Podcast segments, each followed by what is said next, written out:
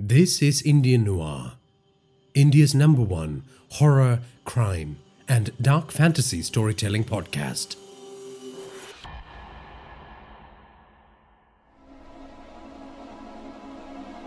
This is Indian Noir X, a compendium of real life paranormal experiences and urban myths from India. Tailypo, an adaptation of an Appalachian folk tale.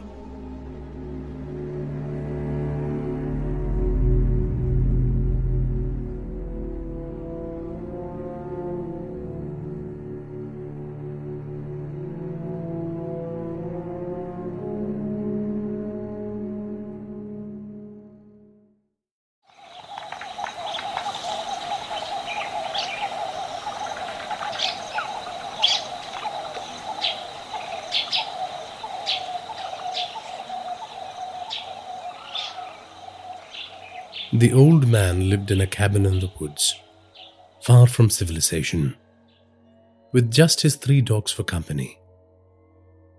You had to walk for three days straight to reach the paved road to the hill station, a township of thousand souls shivering through cold days for a major part of the year. He preferred the isolation. Out here, the mist clung to tall evergreen trees that draped the mountains like an unending carpet of greenery. There was a bluish tinge to the light that filtered through the foliage. Here you could forget. Forget the coffin with your young daughter interred in its velvet innards. Forget the gloomy evenings that ruined a marriage of three decades. Not even the indigenous tribes that inhabited this region visited these parts. They spoke of voices made by animal mouths, mimicking human voices. The old man didn't believe the stories at first, but then he heard it during one of his hunting trips. Flee! Flee! It said, as he watched the trees for signs of life forms that could dare utter those words. He had ignored it for a few months. However, things had gotten strange recently the old man was having to travel farther to find deer or rabbits for his meals. It was as if something was driving the animals living in the region to other parts of the forest. It had been four days since he had eaten something. And now, as he trudged through the thick forest, he was certain the hunger was making him see phantoms.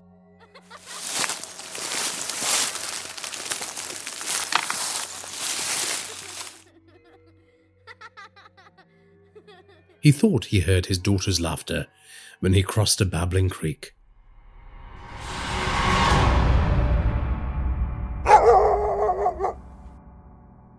They finally found a skinny rabbit, him and the three dogs, and they pounced on it like ravenous predators. But the creature bolted and took them on a wild race through the forest. The old man's fitness was compromised, so he ran for some distance and then stopped. He watched the dogs crash through the vegetation, chasing their quarry. He sat on a rock, panting and rubbing his chest. Birds mocked him from their sky high perches as he recovered from the sprint. Then he saw the creature.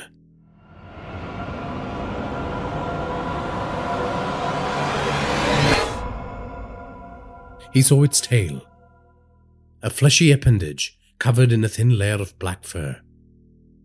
He could hear the dogs faintly in the distance. What if they didn't catch the rabbit? He had to eat. His pets had to eat. He pulled out a small axe attached to his backpack and prowled forward. The body of the creature was hidden under thick layers of foliage.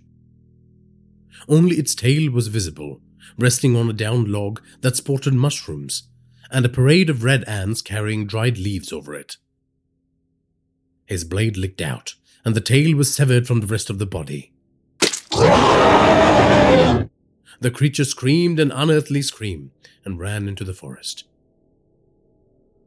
He thought he heard it say, Flee! Flee!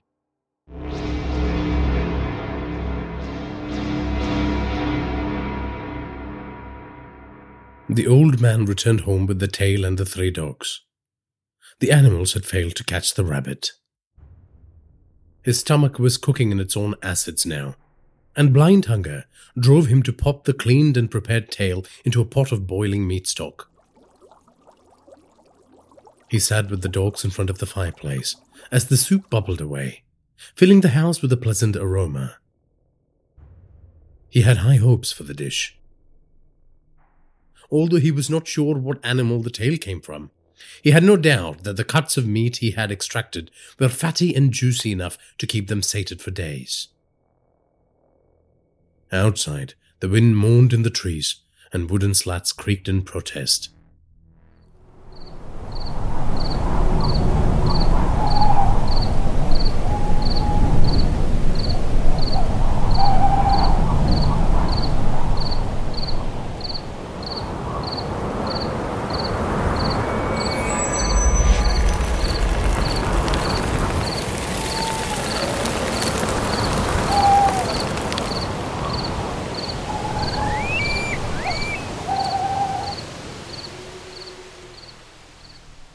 Let's see if the food is ready, the old man said, getting up from his chair.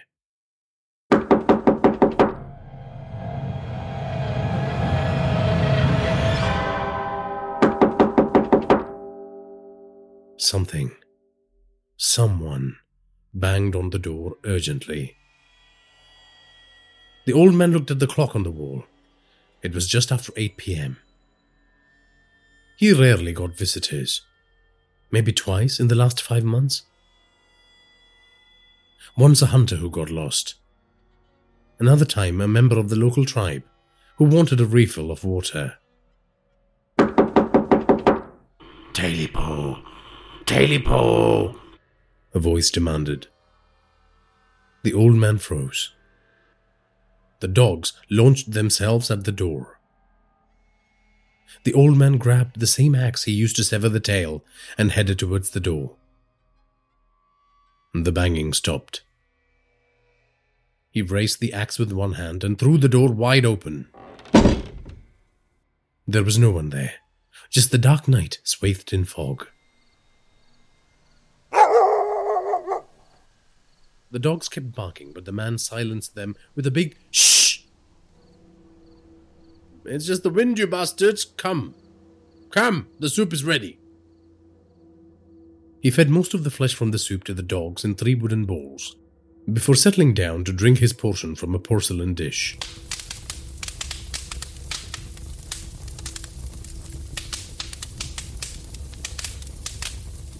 He watched the fire chew at the log with disdain and checked in on his inner mind.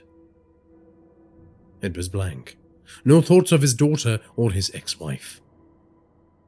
He was at peace, and if it weren't for the darned incident earlier in the evening. he sighed. The soup was delicious and nourishing. He could not wait to get hold of the rest of the creature.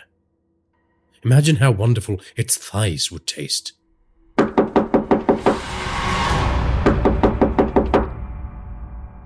Tailypo! I want my Tailypo! The voice demanded. It was no wind.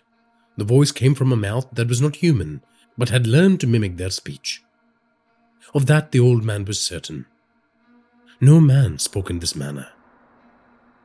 The old man set the bowl aside, grabbed the axe, threw the door wide open, and shouted, Who's there? There was no one at the door. All three dogs let out a warning growl.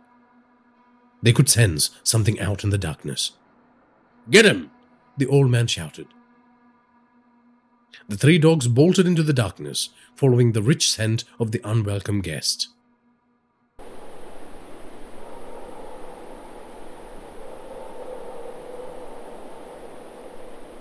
The old man could hear their howling and panting as the dogs tore up the night looking for the intruder who had disturbed the peace of their home. The old man locked the door behind him and sat back down to finish his soup. His pets would be back in no time. He pitied the wretched person who had dared to ruin his evening. He laughed at the thought of the trespasser running for his life, his hounds baying for his blood.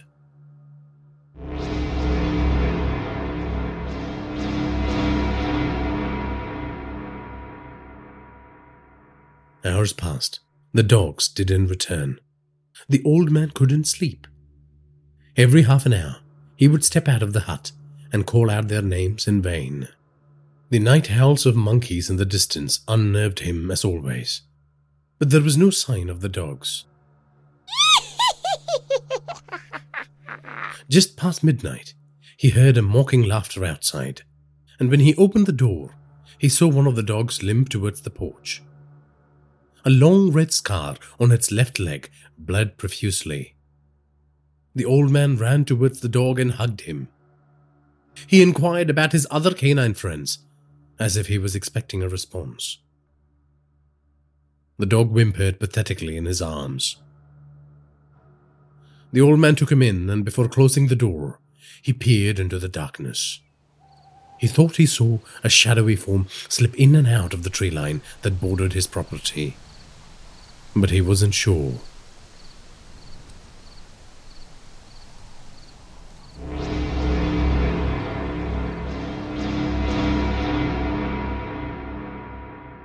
He had just finished dressing up the dog's wound when the banging started again.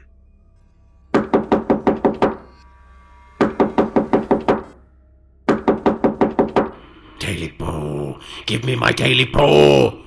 The old man pulled out a kitchen knife and also grabbed his axe before heading to the door. Come, you bastard! Come show your face! The old man shouted as he opened the door. His eyes fell on the two bleeding skinned bodies that lay on the front porch.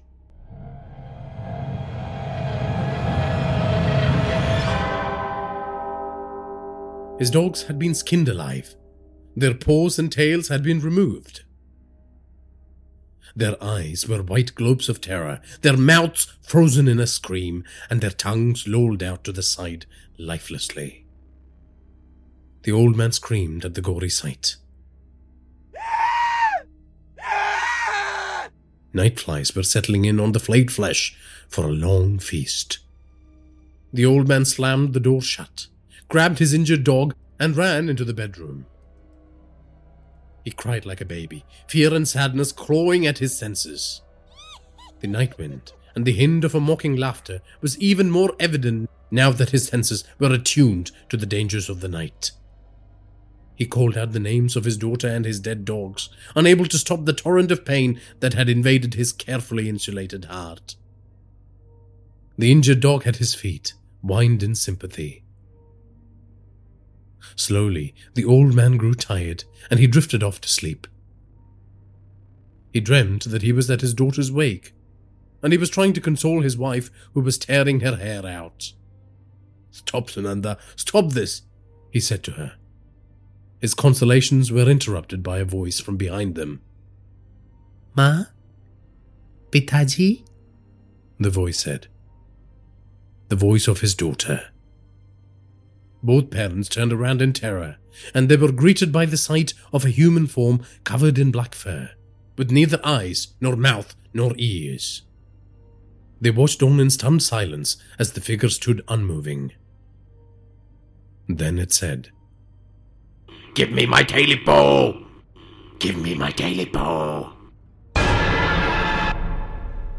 The old man woke up with a scream. An unnatural silence greeted his newly awakened senses.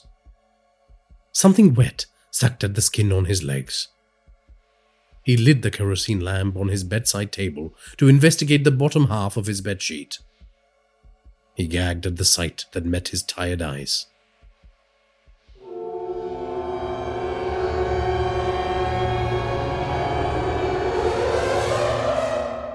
His third dog, skinned and dismembered like the others. Its blood had drenched the sheets and leaked down the sides of the bed, forming crimson puddles on the weathered wooden floorboards. No, no! the old man cried. Give me my Tailypo! Give it to me! A voice said from underneath the bed. The old man leapt off his bed and tried to run towards the living room. Clawed hands grabbed onto his legs and pulled.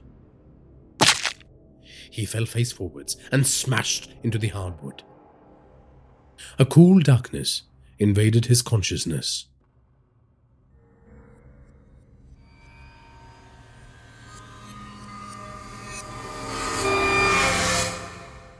When the old man woke up, he was lying on his back on the floor, facing the bed. A dark form covered in fur squatted on a pile of feathers and shredded form atop his bed. The thing, whatever it was, had clearly destroyed the mattress and blanket in a fit of rage. The creature did not seem to be angry now. It was working away methodically on a personal project.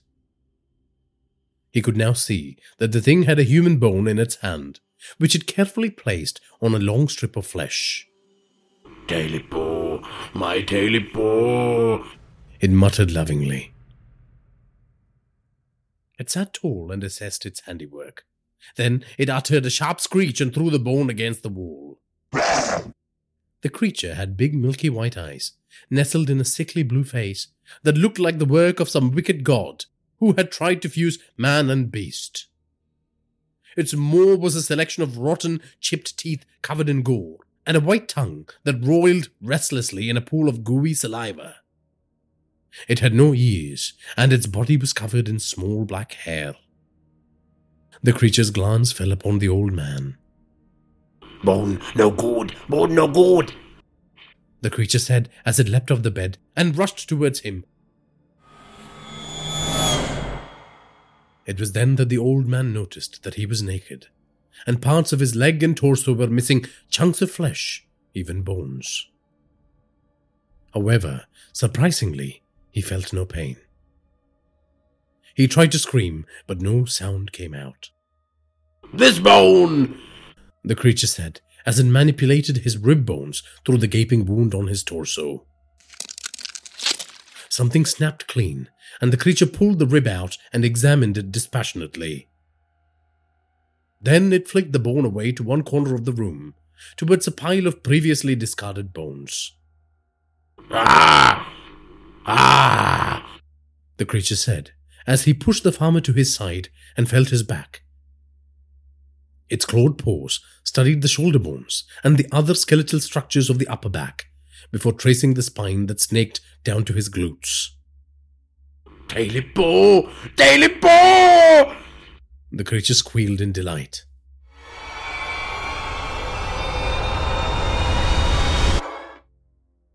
The knowledge of what was about to happen made him empty his bowels and bladder.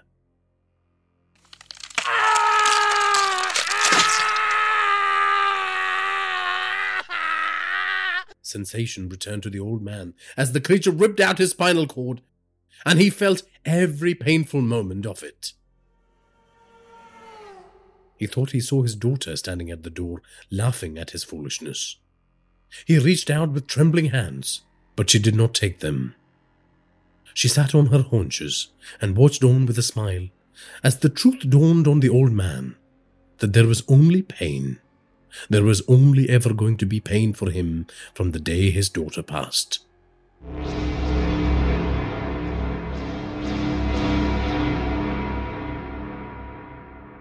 These days, the members of the local tribes have to go past the cottage sometimes on their way to collect honey. It's only a pile of rubble and overgrown weeds. It looked like a powerful hurricane had demolished it from within. Sometimes, the children who were part of the group would trail behind mischievously and take in the sights of the ruins while listening to the susurration of wind in the trees. They knew if they paid close attention, they could hear a voice say, Daily Paw, I found my Tailypo.